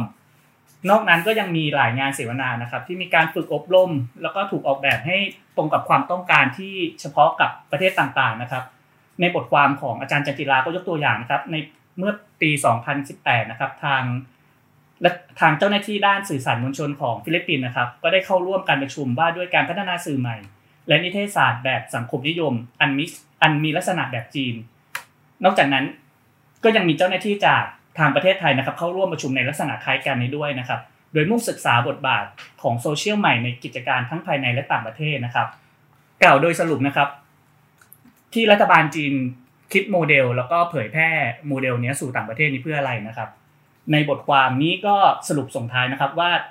ข้อมูลเป็นอาวุธสำคัญนะครับ ที่ทางรัฐบาลจีน ให้ความสำคัญนะครับ แล้วก็ใช้ประเมินความเป็นไปในประเทศของตนแล้วก็ของโลกนะครับ เพื่อกำหนดทิศทางอันเป็นประโยชน์แก่ฐานอำนาจจีนในภูมิรัฐศาสตร์โลกนะครับ อันได้แก่การสนับสนุนให้เกิดรัฐบาลอำนาจนิยมรวมไปถึง ระบอบผสมให้มากที่สุดเท่าที่จะเป็นไปได้นะครับ คือผมฟังคุณวิโรธแล้ว นึกถึงบทความชิ้นหนึ่งนะครับ จริงๆ เป็นบทความน่าจะเป็นชิ้นแรก ๆ เลยที่อาจารย์อาร์มเขียนให้กับ One-O-One นะครับ เป็นบทความที่คนสนใจอ่านกันเยอะเลย ชื่อเคล็ดวิชารักษาอำนาจของรัฐบาลเผด็จการ คนมักจะคิดกันว่าเผด็จการอยู่ไม่ได้หรอกในโลกยุคใหม่ แต่รัฐบาลจีนเนี่ยพยายามทำหลายอย่างมีโมเดลจีน 9 ประการอย่างที่คุณวิโรธเล่าให้ฟังนะครับไอ้บทความของอาจารย์อาร์มชิ้นเนี้ย สนุกก็ไปเล่าต่อว่าไอ้โมเดลใหญ่ ๆ ทิศทางใหญ่ที่จีนอยากไปเป็นยังไง อาจารย์อาร์มเล่าให้ฟังเป็นรูปธรรมเลยครับ ว่ากองทัพนักโพสต์ของจีนเนี่ยเขาทำงานกันยังไง หรือยุทธศาสตร์ ในการช่วงชิงมวลชนของจีนเนี่ยเขาใช้ยุทธศาสตร์ยังไง ยุทธศาสตร์ไม่ด่าไม่เถียงไม่ชี้แจง แต่เขาทำอะไรนะครับ แล้วเราจะรู้ทันเผด็จการในยุคโซเชียลยังไงคุณวิโรธสำรวจเรื่องพวกนี้มาแล้วมีอะไรที่น่าสนใจมาเล่าสู่กันฟังบ้างครับ ครับ บทความนี้ก็สร้างความเซอร์ไพรส์ให้กับผู้อ่านนะครับ อาจจะจำภาพของจีนในการใช้นโยบายต่างๆ ที่เปลี่ยนไปจากหลังจากที่เราได้อ่านบทความนี้นะครับ ก็บทความของอาจารย์อาร์มเนี่ยก็ดึงมาจากงานวิจัยของศาสตราจารย์แกรี่คิงของมหาวิทยาลัยฮาร์วาร์ดนะครับ บอกว่าพรรคคอมมิวนิสต์จีนนะครับแทบไม่ได้สนใจเรื่องการเซ็นเซอร์มากมายด้วยซ้ำตามที่เราเข้าใจนะครับ แต่ใช้วิธีการจัดตั้งกองทัพนักโพสต์ ที่เป็นบรรดาแฟนคลับของรัฐบาลมาโพสต์แข่งนะครับ ความน่าสนใจของงานวิจัยนี้ก็คือกองทัพนักโพกองทัพนักโพสต์เหล่านี้นะครับไม่ได้มาโพสต์เพื่อสู้หรือว่าแก้ข้อความโจมตีรัฐบาลนะครับ แต่เป็นการโพสต์ข้อมูลด้านบวกของรัฐบาล ให้ท่วมโลกอินเทอร์เน็ตเลยนะครับ ก็คือให้เสียงเชียร์ในเรื่องอื่นๆเนี้ยกบข่าวกบข่าวร้ายของเสียงต่อต้านนะครับ ก็คือเคล็ดลับอย่างหนึ่งก็ก็คือ ให้โพสต์เปลี่ยนเรื่องใหม่ไปเลย เป็นการจุดประเด็นใหม่ เชียร์ผลงานรัฐบาลที่ไม่ได้เกี่ยวอะไรเลยกับเรื่องที่เขากำลังต่อต้านหรือว่าโจมตีนะครับในบทความนี้ก็ยกตัวอย่างเรื่องหนึ่งนะครับ ก็คือเรื่องเหตุการณ์ครบรอบ เหตุการณ์ครบรอบ เหตุการณ์เทียนอันเหมินนะครับ ที่คิดว่าพรรคคอมมิวนิสต์อาจจะเซ็นเซอร์การค้นคำว่าเหตุการณ์เทียนอันเหมินแต่ว่าในเว็บไปตู้นะครับที่เป็นเว็บ Google ของจีนนะครับที่ เราอาจก็ยังพอเห็นบทความที่เกี่ยวข้องกับเรื่องความโหดร้าย หรือว่าด้านลบของเหตุการณ์เชนแอนเหมือนได้นะครับ แต่ว่าในวันนั้นในโลกโซเชียลของจีนนะครับ ก็จะเต็มไปด้วยการโปรโมทผลงานความสำเร็จในรอบ 20 ปีของรัฐบาล โดยกองทัพนักโพสต์ที่พรรคคอมมิวนิสต์จีนจัดตั้งขึ้นนะครับ อีกหนึ่งเรื่องที่น่าสนใจของงานวิจัยนี้นะครับ ก็คือเป็นการวิเคราะห์โพสต์ข้อความของกองทัพนักโพสต์ของจีนนะครับจำนวนกว่าแสน หกหมื่นข้อความนะครับรบโดยทีมวิจัยนะครับได้ข้อมูลชุดนี้มาจากเจ้าหน้าที่ภายในฝ่ายชี้นำมวลชนของรัฐบาลท้องถิ่นของจีนนะครับ ข้อความเหล่านี้ก็เป็นการรวบรวมมาจากอีเมลที่กองทัพนักโพสต์นะครับส่งให้กับเจ้าหน้าที่เพื่อรายงานว่าตนได้โพสต์อะไรในโลกอินเทอร์เน็ตไปบ้างนะครับ ซึ่งคำถามก็คือว่านักโพสต์เหล่านี้เป็นใครนะครับ ในบทความก็บอกนะครับว่านักโพสต์เหล่านี้ส่วนใหญ่ก็คือเป็นเจ้าหน้าที่รัฐ ซึ่ง อาจจะรับงานมาช่วยโพสสนับสนุนรัฐบาลในช่วงเวลาว่าง หรือว่าทีมวิจัยก็ยังไม่ได้พบหลักฐานนะครับว่ามีการจ่ายค่าตอบแทนให้กับนักโพสเหล่านี้อย่างไร แต่ก็คิดว่าน่าจะเป็นส่วนหนึ่งของงาน หรือว่าอาจจะมีผลต่อการเลื่อนขั้นนะครับ ครับ คุณวิโรธเองเนี่ยเมื่อเดือนที่ผ่านมาได้รับเชิญไปดูงานที่ประเทศจีนด้วยนะครับ เป็นโครงการศึกษาดูงานของคณะสื่อมวลชนไทยนะครับ สนับสนุนโดยรัฐบาลจีนนี่แหละครับ กรมกิจการจัดพิมพ์และจำหน่ายหนังสือภาษาต่างประเทศแห่งประเทศจีน หรือ CIPG นะครับ China International Publishing Group และสถานเอกอัครราชทูต สาธารณรัฐประชาชนจีนประจำประเทศไทย และมีศูนย์จีนอาเซียน China Report Press และ China Report ASEAN Thailand เป็นผู้ประสานงาน โครงการ หลังจากที่เราอ่านงานเขียน อ่านคนเขียน อ่านคนวิพากษ์วิจารณ์จีนแล้วไปเห็นของจริงของจีน ไปศึกษาดูงานในโครงการที่รัฐบาลจีนสนับสนุนแล้วเนี่ยเราไปเข้าใจจีนจากมุมจีนยังไง มันมีเรื่องอะไรที่น่าสนใจบ้างรัฐบาลจีนเองเขาเล่าอะไรให้เราฟังบ้าง ครับคุณปกป้องครับจากที่ทางผมได้ไปดูงานนะครับ ก็คือได้ไปดูที่สถานีวิทยุ และโทรทัศน์ประจำบนทนสานซีนะครับ ที่ประเทศจีนอขอจะเล่าประวัติเบื้องต้นนะครับ ของสถานีวิทยุก็คือ สถานีวิทยุแห่งนี้ก็ก่อตั้งมาแล้ว 70 กว่าปีนะครับ แล้วก็มีคลื่นวิทยุ 10 คลื่น มีช่องโทรทัศน์ช่องโทรทัศน์ 10 ช่อง มีสื่อใหม่ในมือกว่า 200 ช่องทางนะครับ แล้วก็ยังมีผู้ชมทางโทรทัศน์กว่า 5 ล้านครัวเรือน แล้วก็รับชมผ่านสื่อใหม่กว่า 30 ล้านคนนะครับ ทางสถานีวิทยุแห่งนี้นะครับ ก็ประสบปัญหาคล้ายๆ กับสื่อมวลชนทั่วโลกนะครับ ก็คือว่า มีอินเทอร์เน็ตเข้ามาเปลี่ยนวิถีชีวิตผู้คน แล้วก็มีการใช้จำนวนผู้ใช้สมาร์ทโฟนนี้เพิ่มมากขึ้นนะครับ ก็คือจากผลของการใช้อินเทอร์เน็ต แล้วก็ผู้ใช้สมาร์ทโฟนที่เพิ่มมากขึ้นนะครับทำให้พฤติกรรมการรับสื่อของคนจีนนะครับ เปลี่ยนไปด้วย โดยสื่อที่ได้รับผลกระทบหนักที่สุดก็คือสื่อสิ่งพิมพ์รองลงมาก็คือสื่อโทรทัศน์ แล้วก็วิทยุตามลำดับนะครับ ทาง คุณเซียนจุนนะครับ ซึ่งเป็นรองผู้อำนวยการสถานีวิทยุและโทรทัศน์นะครับ ก็เล่าให้พวกเราที่ไปดูงานฟังกันนะครับว่า ผลกระทบที่เกิดขึ้นเนี้ยสื่อสิ่งพิมพ์ได้รับวิกฤตหนักสุด ก็คือไม่ว่าจะเป็นเรื่องยอดการพิมพ์ ยอดจำหน่าย รวมไปถึงบทบาทของสื่อสิ่งพิมพ์ที่มีต่อสังคมนะครับ ที่เขามองว่ามีส่วนลดน้อยลงจากน่าตกใจนะครับ ส่วนสื่อวิทยุนั้น ทางเขาก็มองว่าก็ซบเซาลงไป แต่ว่าในช่วงหลังเนี้ยคนจีนนิยมซื้อรถกันมากขึ้น รถก็ติดมากขึ้น ก็เลยกลายทำเป็นก็เลยทำให้การบริโภควิทยุเนี้ยเริ่มกลับมาอีกครั้งนะครับคือรายการวิทยุกลับมาดังเพราะรถติดนะครับ เราเห็นการเปลี่ยนแปลงของสื่อต่างๆ แล้วเนี่ยคุณวิโรธได้เคยแต่อ่านมาก่อนก่อนที่จะไปจีนเพราะเป็นการไปจีนครั้งแรกด้วยครับมีอะไรเซอร์ไพรส์บ้างไปเห็นของจีนแล้วสื่อจีนเนี่ยมันมีความแตกต่างจากสื่อไทยไหมหรือมีมีความก้าวหน้าตรงไหน แล้วตอนที่เราไปคุยเนี่ยพอเราได้ไปถามเขา เราอ่านมาเรื่องการเซ็นเซอร์ของรัฐบาลจีนเซ็นเซอร์สื่อเนี่ย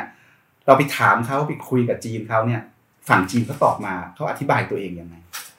ครับ ก็ทางสถานีที่สถานีวิทยุนะครับ ก็บอกว่าในเรื่องการเซ็นเซอร์สื่อหรือว่าในเรื่องการ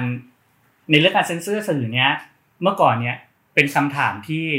ทางหน่วยงานต่างๆ เนี้ยถือว่าเป็นเรื่องเซนซิทีฟไม่สามารถตอบได้นะครับ แต่ว่ารอบนี้ยอมตอบไหมครับ ในรอบเนี้ยทางสื่อจีน เขาใช้คำว่าเขาได้รับชุดคำอธิบายใหม่นะครับ ว่าจะอธิบายเรื่องนี้อย่างไร ทางสื่อจีนเขาก็บอกว่าชุดคำอธิบายใหม่ก็คือว่า รัฐบาลกลางเนี้ยพยายามจะตอบว่าเรื่องสื่อจีนเนี้ยสื่อจีนเนี้ยเป็นสื่อของรัฐ ดังนั้นสื่อก็เป็นตัวแทนของรัฐบาล แล้วตัวแทนของรัฐบาลก็คือเป็นตัวแทนของพรรคคอมมิวนิสต์และเนื่องจากพรรคคอมมิวนิสต์เนี้ย ก็เป็นตัวแทนของประชาชน เลยเป็นว่าในเชิงนโยบายแล้ว การนำเสนอของสื่อจีนเนี่ยก็ย่อมเป็นจุดยืนที่เป็นจุดยืนเดียวกับประชาชนด้วยเหมือนกัน เป็นการสะท้อนความคิดของประชาชนอยู่แล้ว แต่ว่าในบางเรื่องนะครับที่เขามองว่าสื่อก็ควรมีหน้าที่ในการตรวจสอบการทำงานของเจ้าหน้าที่รัฐได้ด้วย ตามที่ประธานประธานาธิบดีสีจิ้นผิงนะครับ เคยบอกว่าสื่อจะต้องมีบทบาทในการกำกับดูแล แล้วก็ตรวจสอบการทำงานของเจ้าหน้าที่รัฐด้วย ทางสถานีจีนก็อธิบายนะครับว่าทางสถานีเนี้ยก็สามารถนำเสนอข่าวในด้านลบได้ด้วย แต่ว่าก็เพื่อเป็นจุดประสงค์ในการตรวจสอบการทำงานของเจ้าหน้าที่รัฐ แล้วก็การทำงานของสถานีนะครับ ครับนี่ก็เป็นคำอธิบายจากมุมจีนนะครับ ว่าจีนเขาก็ดีเฟนต์ตัวเองแบบนี้นะครับ นี่มีตอนหนึ่งที่อยู่ในบทความที่คุณวิโรธเขียนเล่า เรื่องเคสสื่อในการไปดูงานเนี่ยนะครับ ว่า ตัว business model ของสื่อจีนมันปรับตัวยังไงเขาปรับตัวกันเป็นเฟสซิ่งใช่ไหมครับ มีอยู่3เฟสเนี่ยอยากให้คุณวิโรธมาเล่าให้ฟังหน่อย ผมว่าโจทย์นี้ก็น่าสนใจเพราะเราเขาตีโจทย์เอาสื่อ เอาสื่อใหม่มาผสมลงไปในสื่อเก่า หลอมรวมสื่อกันมากขึ้นเนี่ย ขั้นตอนของการปรับตัวเขาในการมองปัญหา แล้วก็ในการจัดการกับปัญหาเขาทำกันยังไงครับเริ่มต้นของการปรับตัวของสื่อจีนก็คือ ทางสื่อจีนบอกว่า เริ่มต้นโดยการสร้างแพลตฟอร์ม เขาใช้คำว่าสร้างแพลตแพลตฟอร์มนะครับก็คือ เป็นคล้ายๆ โครงข่ายที่จะทำหน้าที่เชื่อมการทำงานของภาคส่วนต่างๆของของสื่อนะครับ หลังจากสร้างแพลตฟอร์มแล้วทางสื่อจีนก็มองว่าในเรื่องการหลอมรวมสื่อเนี้ยก็คือในสังคมหนึ่งหนึ่งเนี้ยทางจีนมองว่าสังคมหนึ่งหนึ่งเนี้ยจะประกอบไปด้วยรูปแบบของสื่อที่มีความหลากหลาย ไม่ว่าจะเป็นสื่อเก่าหรือสื่อใหม่ แล้วก็ในทุกรูปแบบของสื่อเนี้ยมันก็มีการดำรงอยู่ของมัน โดยที่ผู้บริโภคนะครับก็มีกลุ่มตัวมีกลุ่มที่ยังต้องการใช้มันอยู่ครับ กล่าวโดยสรุปก็คือว่า การปรับตัวของสื่อจีนนะครับ ในมุมมองนะครับ ระหว่างสื่อเก่าและสื่อใหม่ อาจแบ่งได้เป็นสามเฟสครับเฟสแรกก็คือคุณก็คือคุณเราคือเรา ความหมายก็คือว่าแยกกันทำงานระหว่างสื่อเก่าและสื่อใหม่ พอมาเฟสสองนะครับ ก็คือในคุณมีเราในเรามีคุณ ก็คือเริ่มมีการผสมผสานกันระหว่างสื่อเก่าและสื่อใหม่ แล้วก็ในเฟสที่สามเฟสสุดท้ายนะครับก็คือเราคือคุณ ก็คือเป็นการผสมผสานกันระหว่างทั้งสื่อเก่าและสื่อใหม่ จนแยกจากกันไม่ออกครับ ครับอันนี้ก็เป็นโลกของสื่อจีน ที่คุณวิโรธได้ไปเห็นและไปอ่านมานะครับครับมาผมกลับมาปิดท้ายรายการวันนี้ที่คุณสมคิดเราเห็นความท้าทายของจีนทั้งภายในทั้งภายนอกนะครับ อนาคตมันจะไปยังไงต่อ อนาคตมันจะไปยังไงต่อ แล้ว เราเห็นโมเดลจีน โมเดลจีนด้านเทคโนโลยี โมเดลจีนด้านสื่อ โมเดลจีนที่ทำเรื่องความสัมพันธ์ระหว่างประเทศ โมเดลจีนเนี่ยมันเลียนแบบได้ไหม ประเทศกำลังพัฒนาเนี่ยทำตามได้ไหม มันมีเรื่องอะไรที่น่าสนใจในการในการคิดเรื่องเหล่านี้บ้างครับคำถามนี้ก็เป็นคำถามยอดฮิตคำถามหนึ่งที่ในวงวิชาการก็ดีเบตกันนะครับ ผมได้มีโอกาสไปสัมภาษณ์คุณ แดนสเลเตอร์นะครับศาสตราจารย์ด้านรัฐศาสตร์มหาวิทยาลัยมิชิแกน ซึ่งทำการศึกษาวิจัยเกี่ยวกับเอเชียตะวันออกเนี่ยในพื้นที่มามาอย่างต่อเนื่องยาวนานนะครับ โจทย์หนึ่งที่อาจารย์แดนสนใจเนี่ยก็คือสนใจเรื่องจีน แล้วอิทธิพลของจีนในภูมิภาค แล้วก็คำถามหนึ่งที่ผมถามว่าคำถามนี้นะครับว่าโมเดลจีนเนี่ยเป็นตัวอย่างได้ไหม นะครับแจนแดนให้แง่มุมที่น่าสนใจมากครับอาจารย์บอกว่า จริง ๆ แล้วเนี่ยจีนไม่ได้เป็นต้นแบบที่ชัดเจนสักเท่าไหร่นะครับ เพราะว่าเวลาที่บอกว่าโมเดลต่างๆของจีนเนี่ยเป็นเหมือนการทดลองด้วยวิธีที่แตกต่างกัน คือประเทศจีนค่อนข้างใหญ่มากครับทั้งในแต่ละพื้นที่เนี่ยจีนก็ใช้โมเดลที่ไม่เหมือนกันเลยนะครับ ดังนั้น จึงไม่อาจพูดได้ว่าจีนทำสิ่งนี้ได้นะต้องต้องดูเป็นเรื่องๆไป นะครับ แต่ว่าอาจารย์แนนก็ยอมรับนะครับว่าจีนมีสิ่งหนึ่งนะครับ ที่ประเทศหลายประเทศรวมถึงประเทศไทยไม่มีอย่างแน่นอนก็คือการมีพรรคการเมืองที่เข้มแข็งอย่างพรรคคอมมิวนิสต์นะครับ ประชาชนยอมทำตามคำสั่ง และมีความจงรักภักดี แล้วก็อดทนเมื่อพรรคทำอะไรที่ไม่เกิดประโยชน์นะครับ แต่สิ่งที่จานแดนอยากจะจะเน้นย้ำก็คือว่า การพัฒนาต่างๆนะครับไม่ว่าจะเป็นการพัฒนาเศรษฐกิจหรือการพัฒนาเทคโนโลยีต่างๆเนี่ยไม่ใช่ผลผลิตของระบอบอำนาจนิยมในตัวมันเองนะครับ แต่เกิดมาจากสถาบันปัจจัยเชิงสถาบันที่แข็งแรง กฎหมายที่แข็งแกร่ง รัฐบาลและพรรคการเมืองที่มีประสิทธิภาพนะครับฉะนั้นมันก็มีกรณีที่ระบอบอำนาจนิยม สามารถสร้างสถาบันที่แข็งแรงได้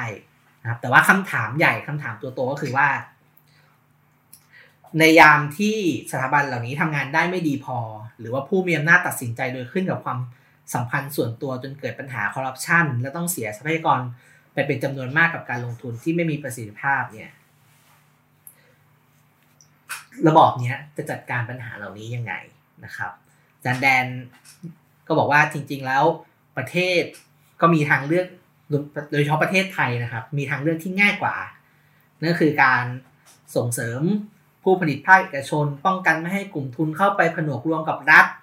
การเพิ่มความโปร่งใสให้มากขึ้น ให้เสรีภาพสื่อ การจัดการศึกษาที่ดีกว่าเดิมนะครับ ซึ่งทั้งหมดนี้ก็ต้องการสถาบันและองค์กรทางการเมืองที่มีประสิทธิภาพเช่นกันครับ แต่ว่าประเทศประเทศไทยหรือประเทศอื่นที่คิดอยากคิดว่าจีนเป็นคำตอบก็ไม่เคยคิดจะทำสิ่งเหล่านี้เลยนะครับผม ครับ และทั้งหมดนี้คือ One O One In Focus สำรวจจีนบนเส้นทางมหาอำนาจโลกในวันนี้นะครับ พบกับรายการ One O One In Focus ได้ใหม่ในสัปดาห์หน้า วันนี้ผมปกป้องจันวิทย์ คุณสมคิดพุทธศรีคุณวิโรธสุขพิสาร และคุณพันธวัฒน์เศรษฐวิไลลาไปก่อน สวัสดีครับ สวัสดีครับสวัสดีครับ